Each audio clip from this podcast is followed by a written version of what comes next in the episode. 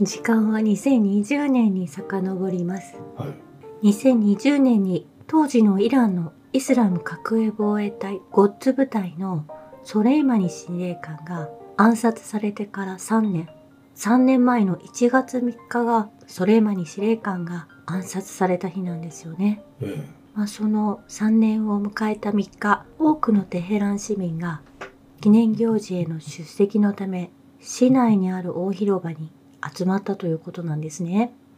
記念行事にはライシー大統領も出席し演説をしたということなんですね。結構盛大に行われたわけですねうん。まあ2020年の1月と言いますと、まだまだ私たちはその政治についてとか、世界の状況について全く無知でしたしここまで報道が変更されているなんていうことにも気づき始めたかどうかというところだったと思うんですけれどもう、んまあ亡くなったソレイマニ氏の殉教記念日であるとともに世界抵抗の日に当たるということなんですよね、イランでは。はいこのソレイマニ司令官が植民地主義の目標を失敗に追い込んだ。当時そう追い込んでいたということなんですよ。うん ISIS やテロリストたちがはびこる中東の取り締まりを行っていたのがソレイマニ氏なんですけれども、やはりその当時もソレイマニ氏こそが悪者とメディアで流されていて、アメリカのトランプ大統領も戦争を止めるためにイランのソレイマニ司令官を殺害したと言っていたようなんですね。えそしてそれを実行した。トランプ大統領は戦争を起こしていないんですけれども、唯一このソレイマニ司令官に暗殺、その指令を出したのがトランプ大統領であったということは忘れてはいけない。ね。歴史なんですよね。えソレイマニ氏はイランの方ですけれども、イラクの米軍基地に対しても目を向けていたということ、まあ、イラクを守ろうともしていたイランの司令官であるということ、まあトランプさんになってからイラン叩きがすごかったという当時の状況があるんですけれども、えうん。今もそれは変わらなく、はい。去年ではヒジャブの問題ですね。女性がサリーのかけ方がおかしかったということでイランの警察がその女性を拘束し殺害してしまったというような嘘のニュースをアメリカが西側諸国が流してしまったことでうん。イランの国が二分化されてしまってイランの国民もその情報に踊らされて暴動を起こしてしまうような国に対する抗議を行ったという事件が記憶に新しいと思うんですけれどもまあこの負の連鎖を起こしているのがやはりアメリカであるということ。そうですね。まあこれあくまでも平和的外交努力で解決すべき内容だったのがはい殺害暗殺というふうな動きに出たのもアメリカの特徴だと思うんですね。ええ。リビアのカダフィがその土地の資源は国民にも還元するということでうん、手厚い社会保障の政策をしていた矢先にヒラリーが乗り込んでいってうん、悪者のレッテルを貼って殺害しましたからね、うん。同じ構造を持ってるんですよねそうなんですよね。まあ、その、ソレイマニ氏の殺害を受けて、やはりその当時2020年もロシアと中国がアメリカを非難しているんですね。やっぱりロシアと中国だったんですね、うん。まあ、中国はそれ以上何もできないが、ロシアは違っていて、その当時から、それ以前からイランが攻撃を受けた場合は支援するとプーチン大統領はおっしゃられていたんですね。えトランプ大統領の時ですらイランとの戦争をしたくてたまらないようにしか見えない、まあ、情勢があったわけですよねね。えソレイマニ氏が暗殺される前日は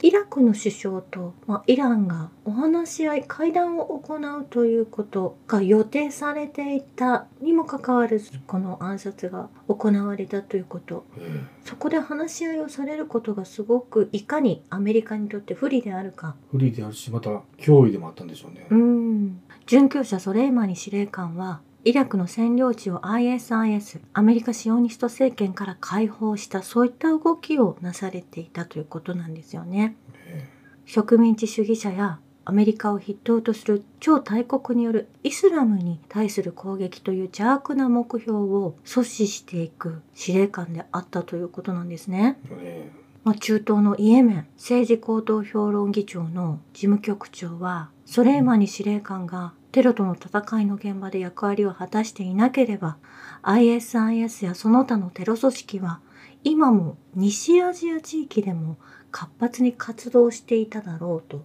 おっしゃられているんですね。はい。もうこのソレイマニ氏が亡くなられたということで、またそういったテロ活動が再燃してしまったということも言えると思いますし、うん。まあこれいろんな意味でウクライナ紛争にもつながってくるのかなと思うんですよ。そうでしょうね。うん、イラン内務省が伝えているんですけれども、イランの国内にいるアフガニスタン人は500万人。はい。イランは40年以上にわたりアフガニスタン人の受け入れ国となっていて、国際的慣習を超えた親愛の気持ちを持って非常に優れたアプローチで迎えるよう努めてきたという事実もあって、やはりここもアメリカの米軍によってアフガニスタンが主権を失ってきてうん。国が乱れていたところ困った人たちを受け入れていたのがイランだったということも分かってくるんですね。え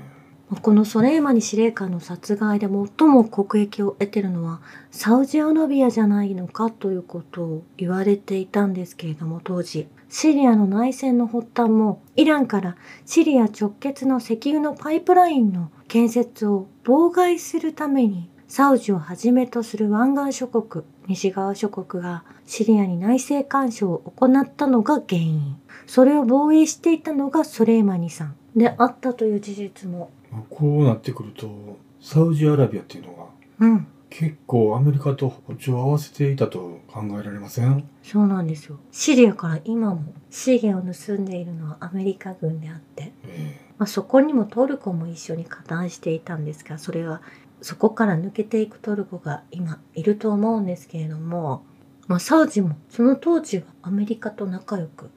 手を組んでいて、今バイデン政権とはうまくいっていないように見えますけれども、はい。まあ、2020年トランプ政権の時にはそういったアメリカのお手伝いをしている自国の利益にもなるという意味で結託していたサウジがいたということなんですよね。うん。まあ、ですが異例中の異例とも言えますがこの2023年になってイランとサウジが二国間協議の継続を強調サウジのファイサル外相もサウジとして現在の状況や懸念事項を一つずつ議論し成果に結びつけることを決意していますとおっしゃられていてここがやはりまあロシアとの、まあ、サウジがブリックスに入りたいとおっしゃられていてうん。まあ、ロシアがどのように話の架け橋を作ってきたのかというところがこのイランとサウジが仲良く手をつなぐことができるようになるのかどうかというところをちゃんと見ていかないといけないなと思うんですよね。えもう時代は変わったんだということがこの会談で見れるのか否かということなんですよ。今や世界ではロシア、中国、イランが悪だというような報道がなされていますがえ事実こういった歴史を振り返るとですね、まあ、全く考えられないような、まあ、この世の中を知らなすぎるとですね間違った情報にまた流されてしまうんだろうなってそういう危機感を感じたんですよね。えはい。まあ、中東のイエメンレバノンイランとともにもちろんイラクもそうですけれどもはい。中東ではまあ静かにですねやはりイランが正しいことを伝えているということを皆さんご存知なんですよね。えまあ、お隣同士の国々が隣国がいがみ合うというのはいろんな問題が起こりやすいのも当然なんですけれどもまたそういった原因を作っているのがアメリカだったということをここでも知ることができると思うんですねえ。そうですよ。結局アメリカっていうのは主権国家として国を正常化させようとするトップ、アメリカ軍によって食い物にされている国を助けようとするトップをことごとく暗殺して、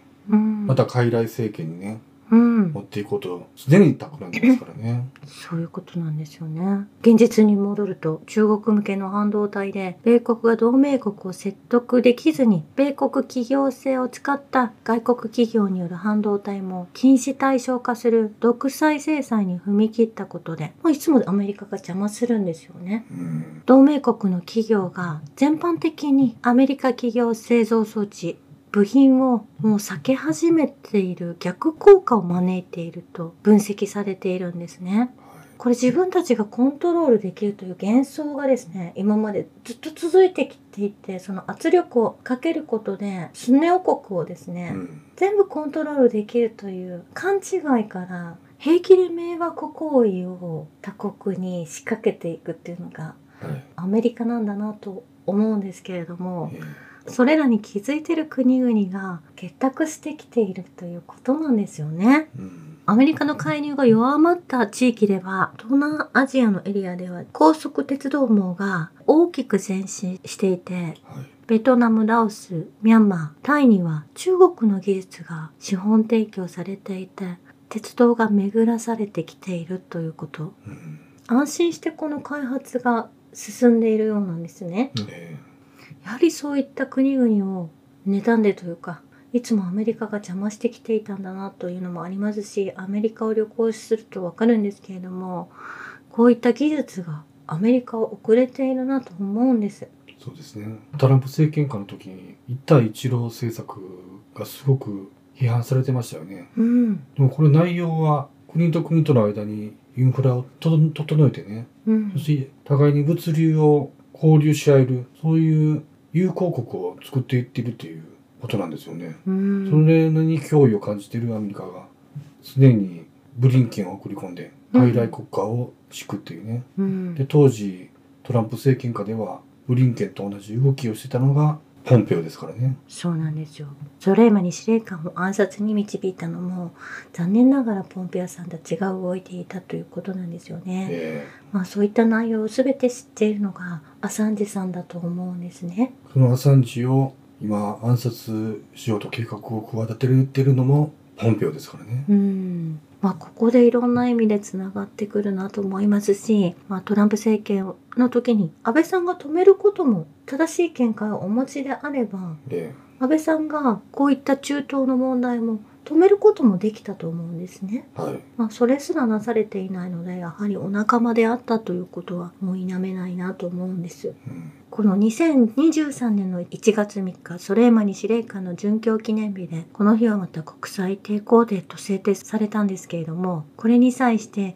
命を捧げたもののハッシュタグが、まあ、この1月3日に起きたわけですね。はいハッシュタグが2億2300万回使用されて、世界で最も多く使用されたハッシュタグとなっているんですけれども、すごいですね。この日本では静かにソレイマニさんのお名前も出てこないですし報道に上がってこないなという異例さを私は感じていてえ昨日の夜これを気づいてですね即座にこの記事にしないといけないなと思ったんですけれどもえうん。やはりもうこれ自体もショッキングではい。もっともっと情報を深読みしていかないとわからないことがたくさんあるんだなと思ったんですね。そうですね。まあ、イランのことを応援していたんですけれども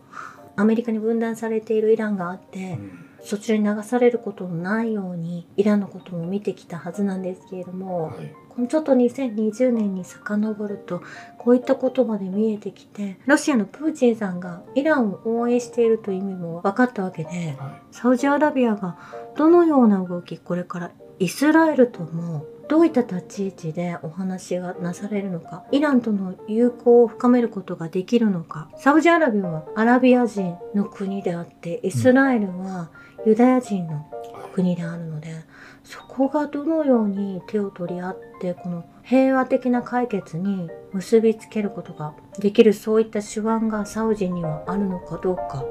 まあ、そういったところにも着目していきたいなと思うんですね。そうですね。以上です。ありがとうございました。